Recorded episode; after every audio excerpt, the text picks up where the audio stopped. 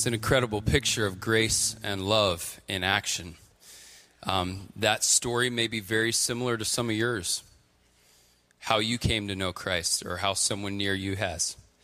Um, about four years ago now, I, I, came to Grace here for the first time. And uh, I, I, was coming up visiting a friend who was here um, leading a missions trip that had kind of settled here for a week and was here at the church. And, and so I walked in those doors back there for the first time. And, and I said to my friend, dude, you've been here for a week. Uh, what's this church like? What's this church about? Um, tell me about it. What's your first impression? He said, you know what? we had these kids on this mission trip and they were staying in homes. And what was so cool to hear the kids come back from these homes after the next day and go tell all these stories. You know, my family told me about the people down the street from them who, who they coached their basketball team. So their kids started inviting them to church. And now they're saved and they're following God. And, and another story from another one. You know, we, we've been witnessing to these people for two years down the street. And, and now they're starting to come to church. They're starting to have a relationship with God. It was so cool to hear these stories of people, just like you guys, might have been some of you in this room, and these stories that I heard, who were intentional about living out their faith in their homes, in their community, in, in on the sports field, in their schools. And what happens when we do that is God comes alive in a church like this. So that was four years ago. And, and, and the sad thing is, a lot can change in four years. So the question is Is this still that church? If someone came in here today, is that the picture they would get of your life? Is that the picture they would get of your life? Of someone who was on mission, sharing in their work, in their home. Would that describe you? On mission, intentional? Or is your life a little more like this guy here. Truth is, if we lose that mission, we become like this. Some of you already have. You bubble wrap yourself from the world. Dare not get close to somebody that cusses. That neighbor across the street that's a little different than you. So what you do, you, you protect yourself. You wrap yourself in your own holy little huddle, and you think you're doing the right thing, but you look absolutely stupid. Ridiculous. What would happen to us if all of us began living this way? We'd be afraid to reach out and touch someone. I might catch something. And truth be known, if we were able to open up the heavenlies and spiritually see what we look like, some of you look like this right now. You walked in here and you protected your family all week long. You haven't shared your faith. Ah, let someone else do it. And so all week long, you just do everything you can to stay away from those weird people on the assembly line that are a lot different than you are. In fact, you complain all week long. Wow, I gotta get out of this place. All these people, they cuss. They don't. They don't believe what I believe. And if I have to work here one more day, when the very people that you need to run to are those people. And so here's what you look like you look as stupid as I look right now. Raising your cute little families with your cute little kids, all bubble wrapped and protected, and you dare not let them run out around with that person right there because they're a lot different than you. And yet you think this is the way Christians are supposed to look. And so you come in here this morning, you're coming and worshiping God, raising your hands and saying, I love Jesus, and yet you'll leave this place and you'll put your cute little kids and your husbands and wives and your homes and all your possessions and you'll bubble wrap them, not even touching. Fear that somehow, if I get close, I'll catch what they have. This is not the picture of a redeemed follower of Christ. Some of you have been saved for 20, 30 years. Some of you come to church when you're feeling good so that you can be fed, when reality is we're supposed to come and be equipped and take this out. It's difficult. I mean, I, I'm struggling right now, trying even to move, and this is how stupid it looks. Yeah, this is a picture of your life. Let me ask you a personal question. Who is the last person How long has it been since you take what you know, the gospel of Jesus Christ, and shared it with someone else? Or are you trying to pull yourself away, pull your kids away, pull your family away, pull your husband away, pull your wife away, pull yourself away from the very place that God wants you? Listen, this is not the picture of a redeemed follower of Christ who has the living God living in him, who went to the cross and died for our sins and died a bloody death. He did not die so that we could spend our lives living in a bubble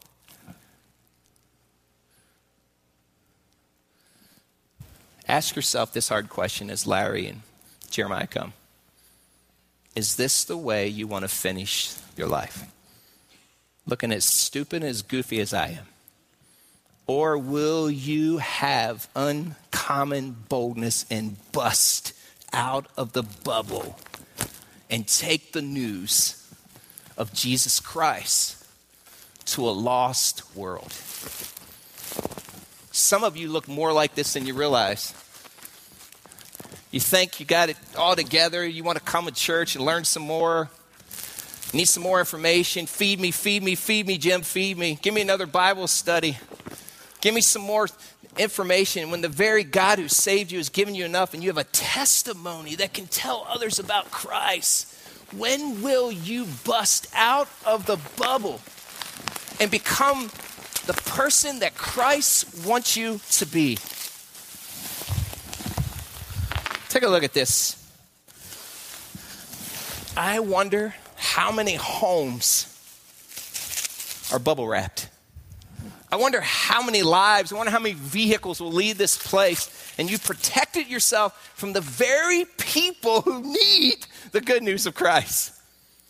Enough of this nonsense. We need uncommon boldness like our Christ had and take the news of Christ and bust out of this bubble to a lost and dying world. Listen to some of these passages that describe the Savior that saved us. Just listen to these passages. Look how he is quoted and look how he is spoken about. Luke 15 says it this way just listen says, Now the tax collectors and sinners were all gathering around to hear him. But the Pharisees and teachers of the law murdered, muttered, Listen what they said. This man welcomes sinners and eats with them. Listen to Matthew chapter 9 describing our Savior, who we, who we confess as our Lord and Savior, who lives in us, who we say we would do anything for. Listen how they described him in the early days of his ministry. When the Pharisees saw this, they asked the disciples who were with him, why does your teacher eat with tax collectors and sinners? Because he loves lost people. Luke 5 says it this way listen, but the Pharisees and teachers of the law who belonged to their sect complained to his disciples. They actually complained about Jesus. They said, Why do you eat and drink with tax collectors and sinners? Jesus answered them, It's not the healthy who need a doctor, but the sick. And he says, I have come not to call the righteous, but sinners to repentance. Just for clarification, by the way, in the New Testament, in the early uh, stages of, of culture during that time, Eating with someone was a sign of friendship. It meant that you know, knew them. It meant that you loved them. It meant that you spent time with them. And Jesus constantly sat and supped and ate with sinners and tax collectors. Some of you say, well, I sit with sinners all the time. We're Christ followers. We sit. No, this is a reference to people who don't know Christ. Sinners were notoriously in the New Testament adulterers, robbers, and the like. And they were regarded as outcasts. And the very God that we claim to serve and follow sat with them, ate with them, worked with them, didn't run from them. then Jesus said this before he ascended to heaven as some of his last words, very last words. He said this Therefore, go. Geo, green light, go. Not yield, not pause, not red light, stop. Go and make disciples. In fact, it's a participle in our English language. It means, and you're going. Go and make disciples of all nations, baptizing in the name of the Father and of the Son and of the Holy Spirit, teaching them to observe all things that I have commanded them. And then he says this, he attaches this. It's called the Great Commission to go. And at the end of that, he says, For lo, I am with you always. In other words, in your going, in your sharing, in your witnessing, I am with you. So go. The Great Commission has become the great omission in today's Christian circles. There's forward motion, not a stationary condition. It requires uncommon boldness to reach a lost world. Some of you will say, All I have are Christians around me. So who am I supposed to share with? Well, quite frankly, that's a travesty. You need to get out of your office, get out in the places where there's lost people. You should wake up. And when you walk into that assembly line, when you walk into that school, when you walk into that classroom, when you walk into that business, when you walk into your community, when you walk into your neighborhood, and there's someone around you that doesn't know Christ, that lives differently, acts differently, smells differently, speaks differently, instead of complaining, you all say, Praise God, I'm where I'm supposed to be. That's the picture of a person who doesn't live in the bubble. If I hear one more time from a man saying this, oh, I'm so tired. I've heard it hundred thousand times in my lifetime. I'm so tired of hearing the cussing in the workplace. I wish I could remove myself from this environment because it's just horrible day after day. Listen, when you hear it, pray for him and praise God. There's someone that might need Christ and you could reach them. Jesus had a lot to say about this. In today's message, for some of you, it, it, it, would be very challenging. Some of you really get it. But for most in Christianity, we are so bubble wrapped. And you came, some of you come in here today and you want to learn more and learn some more information and get your fat head. And, and, and here's the reality knowledge alone in itself will puff up, the Word of God says. Jesus had something to say about this in a very, very, very, very strong way. And we're going to look at it today. Turn to John chapter 17 and we'll take a look. If you need a Bible, hold your hand up. Ushers will be glad to put one in your hand, but turn to John chapter 17. Matthew, Mark, Luke, John 17. Jesus had something to say about having uncommon boldness, about having a heart for people who are different than you. And my hope today is this that somehow you will get out of your self centered world and your self pity and wonder, why aren't people helping me? Why aren't they reaching out to me? When the very thing that could remove you from that condition is you reaching out to someone else. John chapter 17. Let's read verses 11 through 17. Stand with me and we'll read it out loud together, please. John chapter 17, verses 11 through 17. Would you read it with me, please, out loud? Ready, read. I will remain in the world no longer, but they are still in the world. And I am coming to you, Holy Father. Protect them by the power of your name, the name you gave me, so that they may be one as we are one. While I was with them, I protected them and kept them safe by the name you gave me. None has been lost except the one doomed to destruction, so that scripture would be fulfilled Judas Iscariot. I am coming to you now, but I say these things while I am still in the world, so that they may have the full measure of my joy within them. I have given them your word, and the world has hated them, for they are not of the world any more than I am of the world. My prayer is not that you take them out of the world, but you protect them from the evil one. They are not of the world, even as I am not of it. Sanctify them by the truth. Your word is truth. You may have a seat. In order for us to reach those that are different than us, we must have an uncommon boldness. And guess what? It will be dangerous. The disciples had just spent three years in utter safety with Jesus. And Jesus is about to die. These are like the last word and testament of our Savior. And so, the very words he's saying to his disciples who had spent their last three years in a safe environment was Go to the people. You are safe to go because I have prayed for you, but make sure you go. Up to this point, just about everywhere the disciples went, Jesus was with them. His presence was there. Whenever they sank in the water, Jesus picked Peter out. Whenever there was a, a riot that would break out, Jesus was there.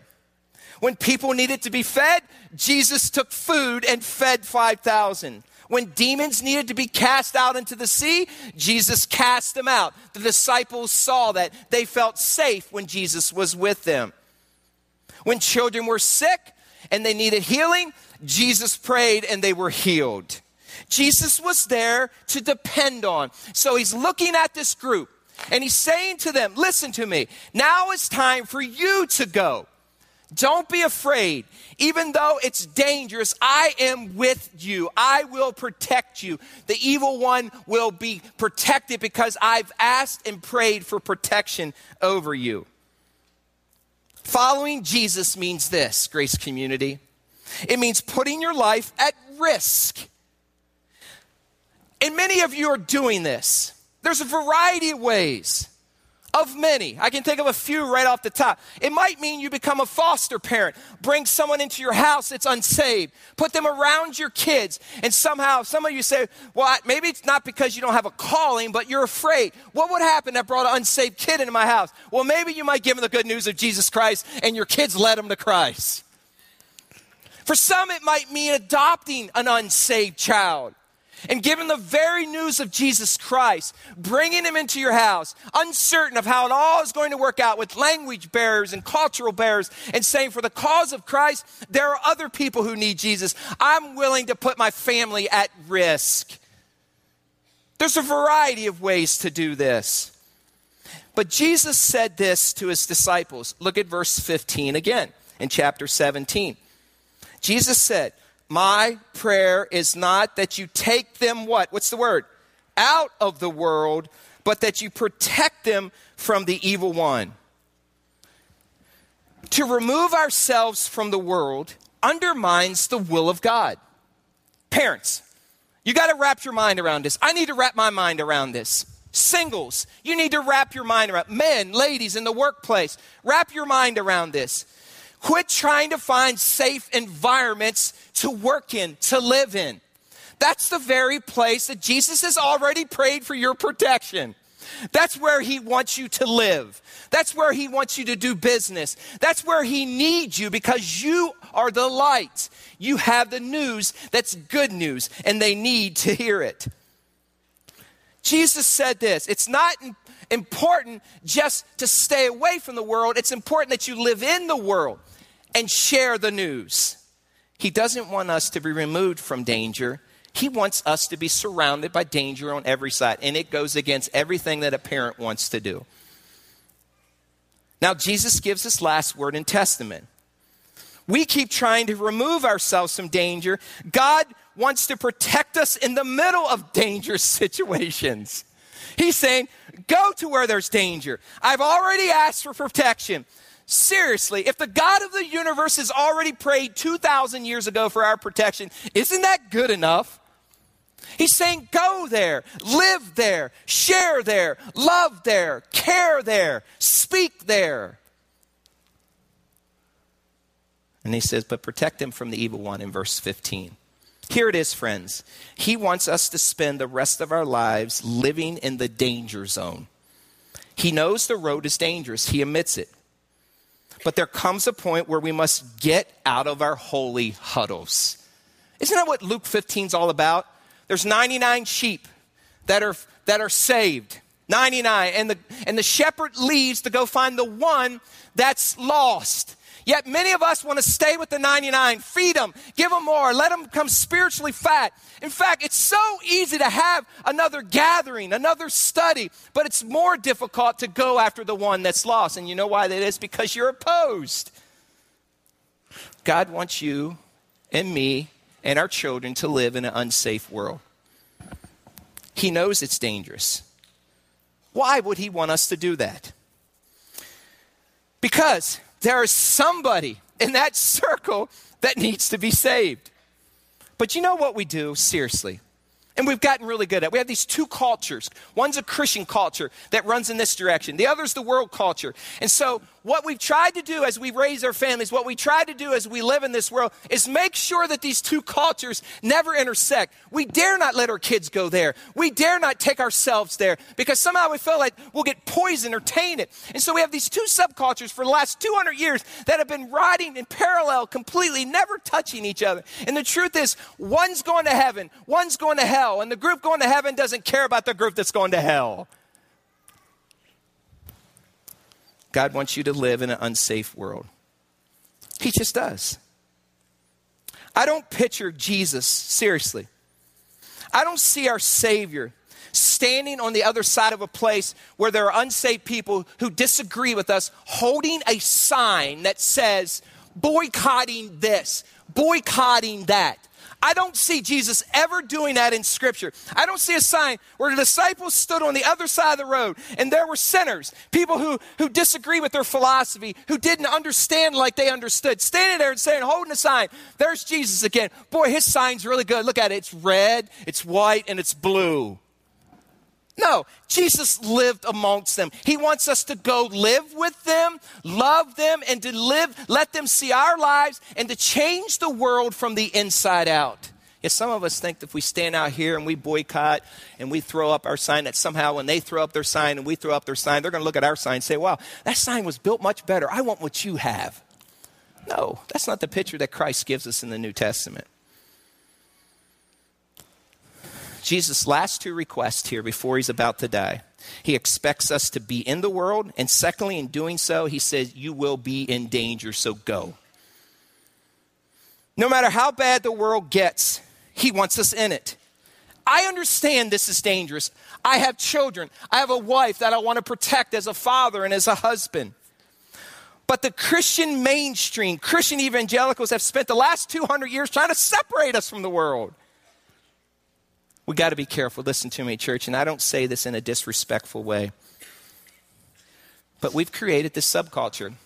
And somehow we think it's better if we have Christian only music and we have Christian only schools and we have Christian coffee houses, we have Christian books and Christian motorcycle clubs and Christian business associations and Christian retreat centers and Christian TV. By the way, you ever see some of those guys on there? There's no way someone would run to them. And so we created these two subcultures and we felt, just give me more Christian. What would happen this year instead of planning your year like you normally do, going to this retreat, going to this worship encounter, going to this conference? What if you planted yourself right in the midst where there were unsaved people and said, God, put me in the midst of them and God, may they come to Christ. Do something uncommon this year. That's where Christ followers change the world. Jesus is praying for us already here, by the way. He says, I'm praying for your safety, that you will be protected from the evil one. Yet we want to get into these safe environments, put on this bubble wrap, and dare not put ourselves in places where there's people who don't know Christ. And so we spend the majority of our lives living in a bubble world. Seriously, have you ever seen as you walk into the Christian bookstores, they got like Christian breath mints, like somehow they're better than regular breath mints? I'm serious. And they have like Jesus on them. Like somehow you take the J, it's like, oh, I just feel like I'm just holier or something. When I see those things, when I I want to puke. And I'm saying, how in the world? It's like, hey, and then so we pass them on. It's like somehow we show someone that's unsaved. Look, I got Christian breath mints that have Jesus stamped on them. Like somehow that's going to make a difference. It just alienates. We just look foolish and stupid as I did in the bubble wrap. That's a picture of a bubble Christian. Yeah, you might say, oh, Jim, yeah, what if, but what if, how come, what if they, well, Jim, how about 1 Corinthians 15 33 that says, bad company corrupts good character? I want to say, just use some wisdom, would you? If you're an alcoholic, don't go to the bar, okay? If you struggle with drugs, don't hang out with someone who's hooked on drugs. Use wisdom instead of throwing it all out.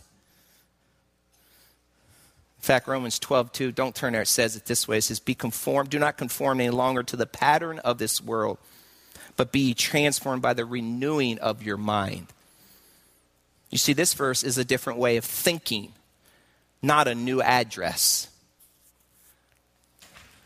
Seriously, if Jesus walked into this service today and he looked at your life And he took a piece of bubble wrap and he broke it up to the number of people that are in the link in the main.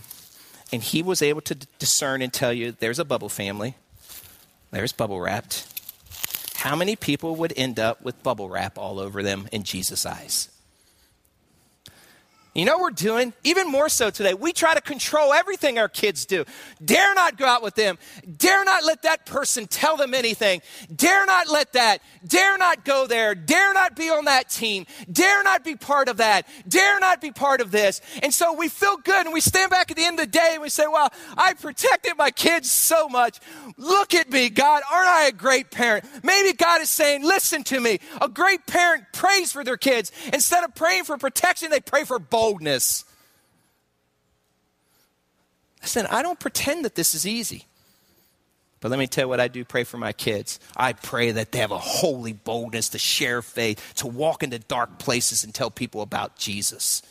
And the fact that Jesus has already covered them for protection, I trust that my God is able to protect them. And so, any chance I get, we're in a dark place. We have Christian running clubs. I mean, really, not, not, listen, it's okay to run in a Christian running club. But if that's the only club you're running in, what purpose does that have eternally other than getting spiritually fat and, and physically healthy and your friends go to hell? Wow, praise God. These Christian running clubs, it's like they're great things, but somehow, do you ever wonder what we look like to the world when you have a Christian only, Christian only, Christian? It's like we have these Bibles plastered to our heads and we run with the Bible taped to our head. That's what we look like. Do you think someone's going to run to you in time of crises if you're so interested in growing in? Now we have apps on our phones, and so we plug them into our ears and we run and we shut the world out. All the while, there's people running by us when we're running. Maybe we need to take our headphones out and our earbuds out. And maybe while we're running, we need to be going and looking and sharing and listening to the Spirit of God. It says, stop, run with that person, find out where they're at. I'm telling you, guys and gals, listen to me. You don't, some of us don't even realize we're doing it. We have these two subcultures running like this, and some of us think we got it all together, and we look at other families. Can you believe they let Johnny play with, with Jeffy? Do you know about Jeffy's family? His dad, oh, he's lost. Can you believe that somehow he's letting them into his house? And I want to say, praise the Lord. Seriously, how about you? You might have been Jeffy I was Jeffy. I was the kid that was lost. I was the kid that didn't know Jesus. And I'm so grateful that God put someone in my life that says someone needs to go to them. A different way of thinking, Romans 12, 2, not a different address. The road is dangerous, by the way. But if you do not go, who will? And yes, you will be opposed but we have what it takes to live in the world. Seriously, God lives in us. The Holy Spirit lives in you and me who know have a personal relationship with Jesus Christ. And often the Spirit is prompting us by saying, "Stop, say something, go there. He needs you." And there's another one but we have shut off his voice and settled into our safe environments, and we're so bubble wrapped, our minds are bubble wrapped, we can't even hear his voice. And so all we do is look for safety, and all the while he's saying, Go, go, they need Jesus, go, go, and we don't hear them. Listen to me. This is a true statement, and it might not fall on your ears too kindly today, but it is the truth. Children who have, never, who have always been protected from the world will sooner or later be defenseless in it. I don't try to say that in a disrespectful way, but it's the truth. If you have protected your kids too much from lost people, then they will be defenseless when they're sent out into the world. And the very reality is this once they know Christ, they can stand in the world because Jesus has prayed for them. They're one of His. Right now, you might be saying, Pastor Jim, where are you going with this message? But let me say this there are people that you and I know who need Christ. There are people crying right now that aren't sitting in this holy huddle. They're at home right now. They don't know that they can go on. There are people contemplating suicide. There will be someone who will walk into your workplace tomorrow angry And the way the anger comes out is through their language, vulgarity. And the very person that you detest, the very person that you won't want to be around, might be the very person that needs the hope of Jesus Christ, and you're supposed to give it to them. And if we never let these two roads and these two cultures crisscross, and we stay in our safe zones with Christian jobs and Christian books and Christian coffee houses, all we're saying to this God, we value safety more than we do a lost soul. Statistics show us that 30 million people die each year, never professing Jesus as Lord. By the way, did that even just bother you at all? Even just a little bit? That there's 30 million people that will die this year that'll go to hell? Does that, I mean, did it just like go over your head and say, well, big deal, that's someone else read? Do you realize that every two seconds someone dies and goes to hell? Does that bother you that in a service that hundreds of people will die today because no one told them the good news or maybe they rejected, but there are people who need to know the news of Jesus Christ. That's why Jude 123 it tells us snatch others from the fire and save them. Yet we want to run from darkness. Maybe instead of praying only for safety for your children, we need to pray for boldness. Seriously, just ask yourself this question. Be as honest as possible. What's the most dangerous thing that you're doing for Jesus right now? Not for your retirement, not to make it better for you, not to be more healthy, not to be more spiritual or have more knowledge or more intellect. What's the most dangerous thing that is in your path right now for the cause of Jesus Christ? What is it? Is anything coming on the radar screen? Jesus said this in Matthew chapter 10. He said, I am going to send you out as sheep among wolves. He didn't say, I send you out as sheep among sheeps. Listen to me. He wants sheep with sheep. He wants, doesn't want sheep with sheep. He wants sheep sent with wolves. It's dangerous. But he's already prayed for your safety from the evil one. We can't bubble wrap our children forever. One of the best illustrations that I've ever seen of someone living in the world and making a difference was this story here. Tony Campolo shares of a time in his life when he was speaking in Honolulu, Hawaii. Campolo lives on the east coast of the United States, so his body was six hours ahead of Hawaiian time. At three o'clock in the morning, it felt like nine o'clock to him. Awake and hungry for breakfast, he found himself in a grassy spoon cafe in the small hours of the morning. As he bit into his donut, eight or nine prostitutes walked into this cafe. They had just finished their work for the night. Their talk was loud and crude, and it was difficult to avoid listening to them. He heard one tell the others it was her birthday the following day. What do you want from me? A birthday cake? was a sarcastic reply.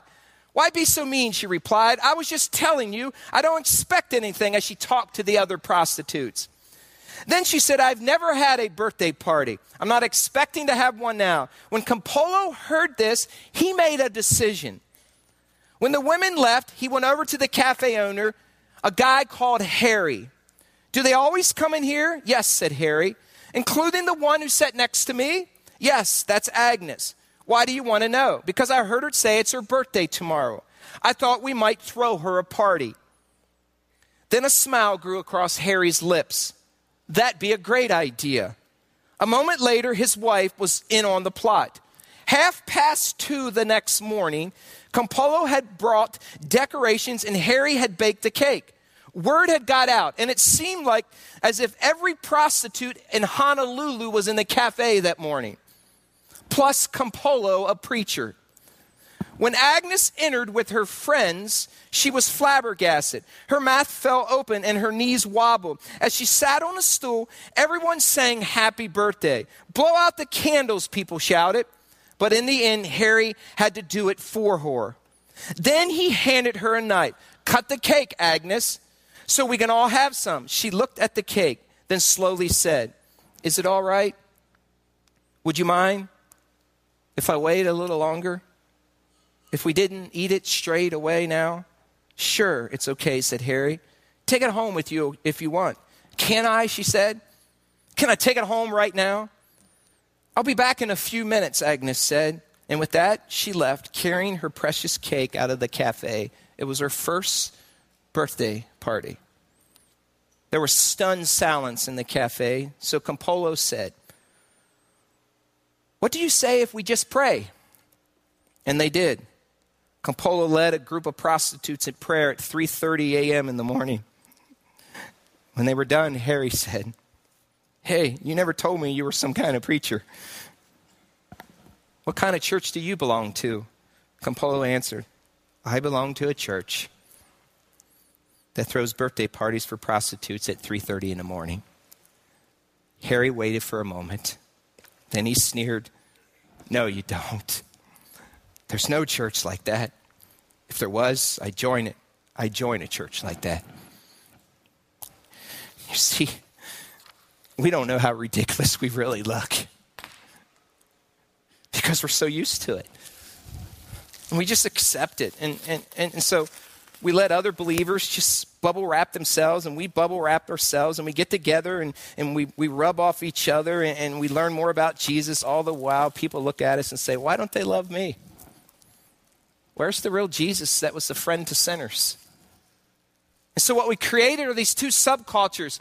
One's Christian mainstream, going in a different direction than the world mainstream. And the very thing that Christ called us to do was to be in the world, not of the world, but in the world, living our lives in front of them, loving and caring. And yes, it's dangerous. And yes, you'll have teachable moments with your family. And yes, there might be times that you don't do the best job. But listen to me, we must take risk and go there. I've read probably as much as any 50 year old man has read in the area of evangelism. In fact, probably more than most. And here's my response to evangelism I've heard every excuse in the book, every excuse. From, I don't have the gift. You have the gift, Jim, so you're responsible. And I look where Paul said to Timothy, do the work of an evangelist to every Christian. I've heard every excuse from, I don't have the gift. Or, even better, here's how we do. Well, I think if I just live my life out in front of people and they see that, you know, that I'm different and that somehow they'll look at my life. I'll never talk to them, but somehow they'll just look at my life. And somehow when they look at my life, they'll see there's Jesus there. It's as if when we go out and mow our grass, there's a Christian way to mow your grass. And so when someone looks at, wow, they keep their lines perfectly straight.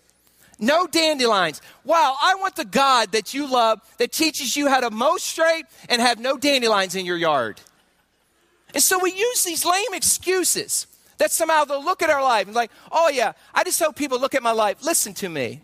People won't look at your life and say, wow, the way you mow your grass, you really, that somehow that's really, really cool. I wish I had what you have. And some will say, well, I, I just, I, I, I drive like a Christian.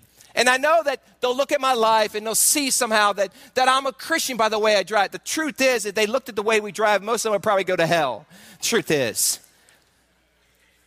Or somehow I can barbecue my, my hamburgers really, really, really good. And so they watch us out and wow, they're barbecuing their hamburger. Wow, they use sea salt and wow, they got red chili peppers. Wow, I want Jesus.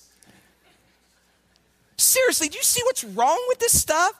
And yet we use that as an excuse and we'll say things like this Well, at least I live like a Christian in front. Listen to me. If you're not living in and you're not sharing, then you're not living like a Christian. Well, to some will say, well, I'm afraid, so I can't share, and I don't, my personality. Listen to me. The living God lives in you. Has nothing to do with personality. Whether you're an introvert or an extrovert, introverts know how to speak. Somehow you talk, don't you? So we use this excuse, excuse after excuse, to like, well, one of these days. Or if I share somehow with my family, you know, Pastor Jim, it's so hard to share with family. You know why it's so hard to share with family? It's because you're opposed.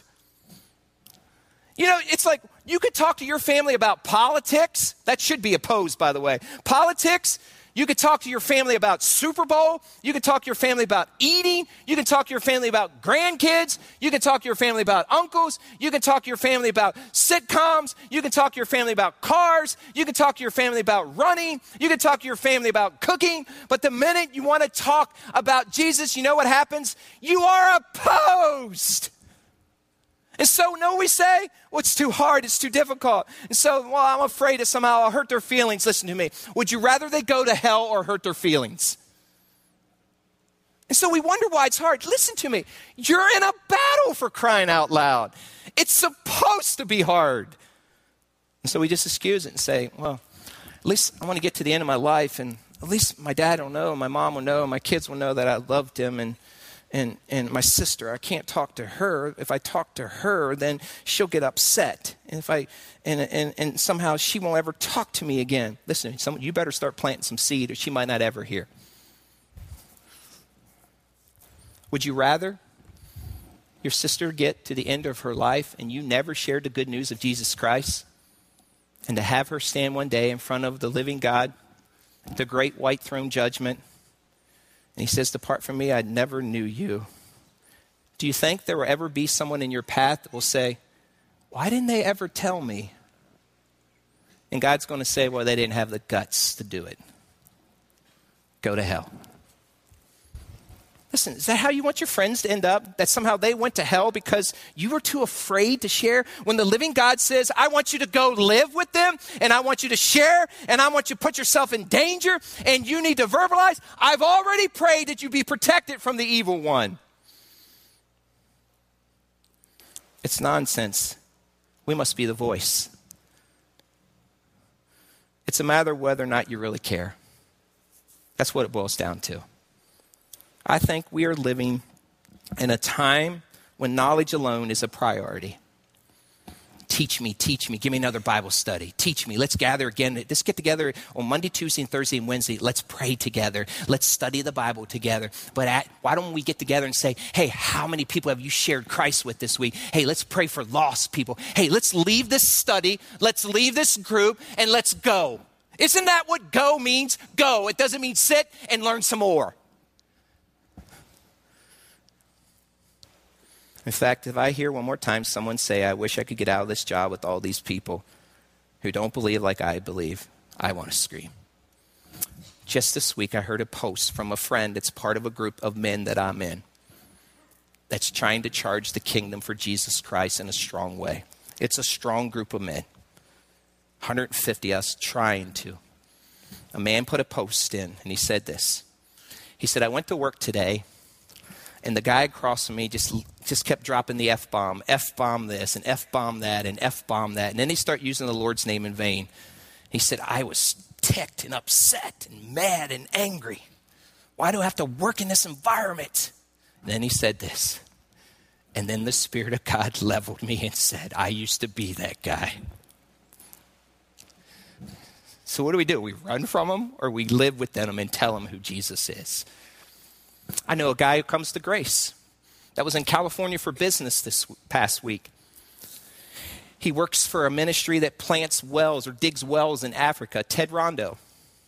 And he was in California. You know how he spent his Super Bowl Sunday? He loves to ride motorcycles and he was with some friends in California and he got hooked up with a group of friends. And you know what they did? They went on Super Bowl Sunday, took their motorcycle, took their Harley Davidson, and rode into a group that was gathered called the Hells Angels and watched the Super Bowl with them. Is that a scary place to be? Absolutely. Is that a group that just needs to see uncommon love? Absolutely. You have to talk to Ted about that. That's uncommon boldness.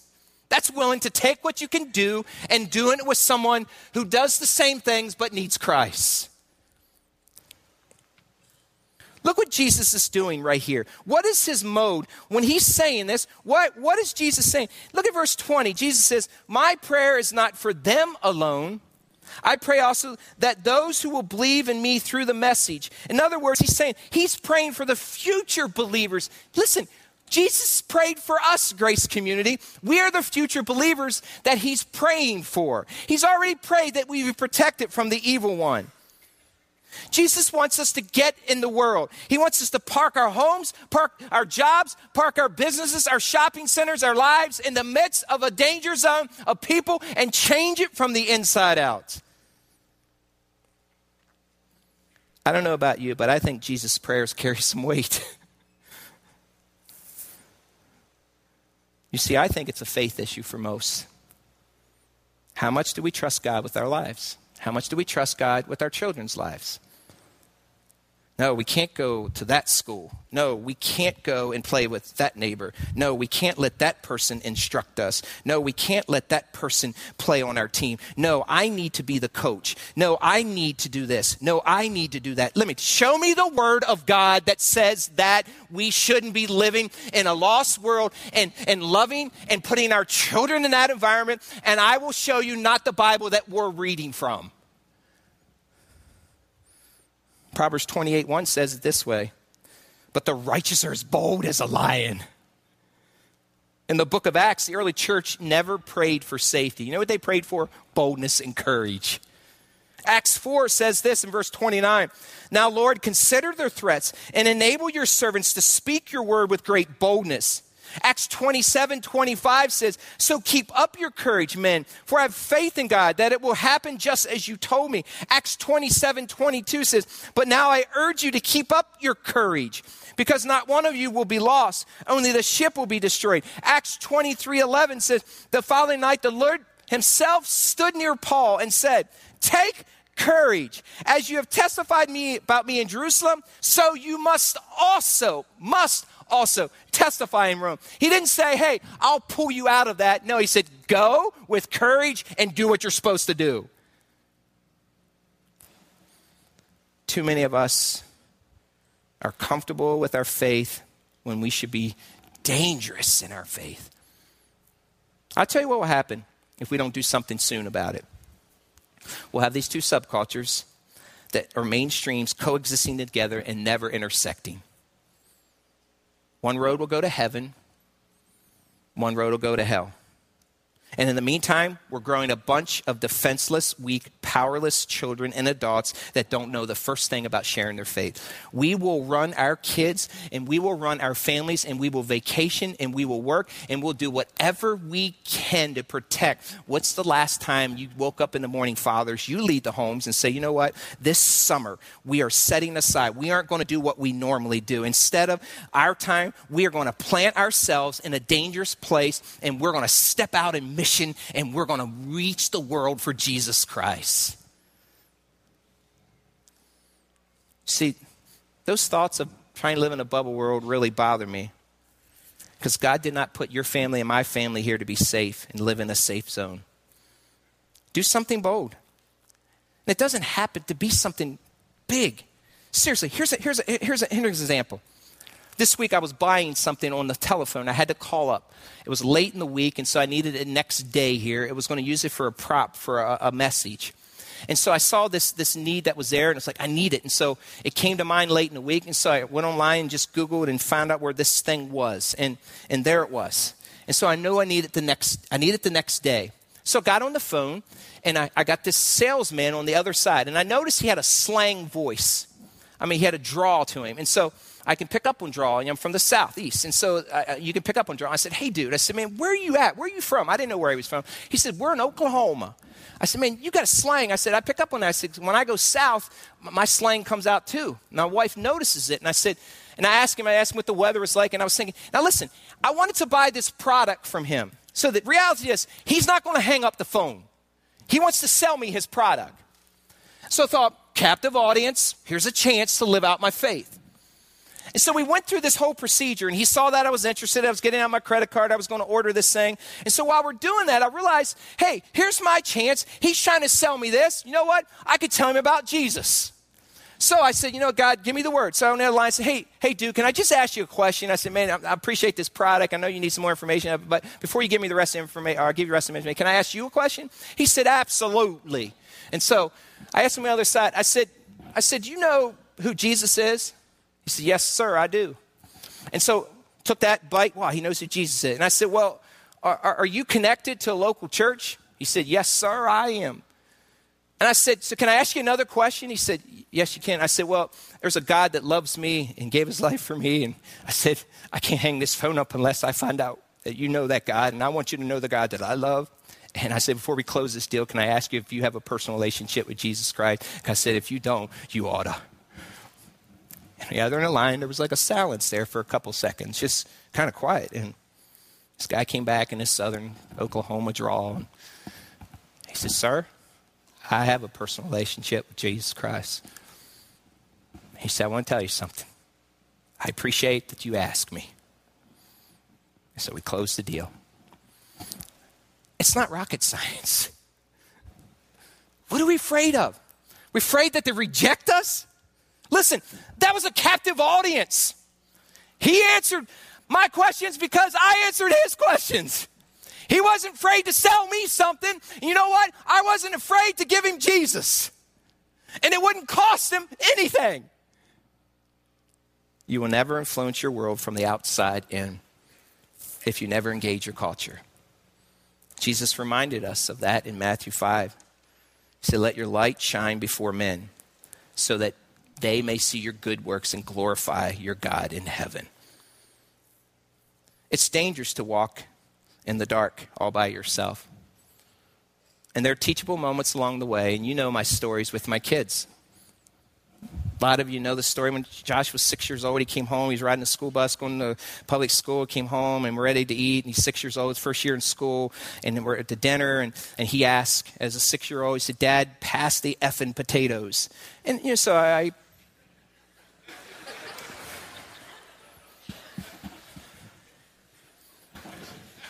It's a teachable moment. It's Deuteronomy 6, isn't it?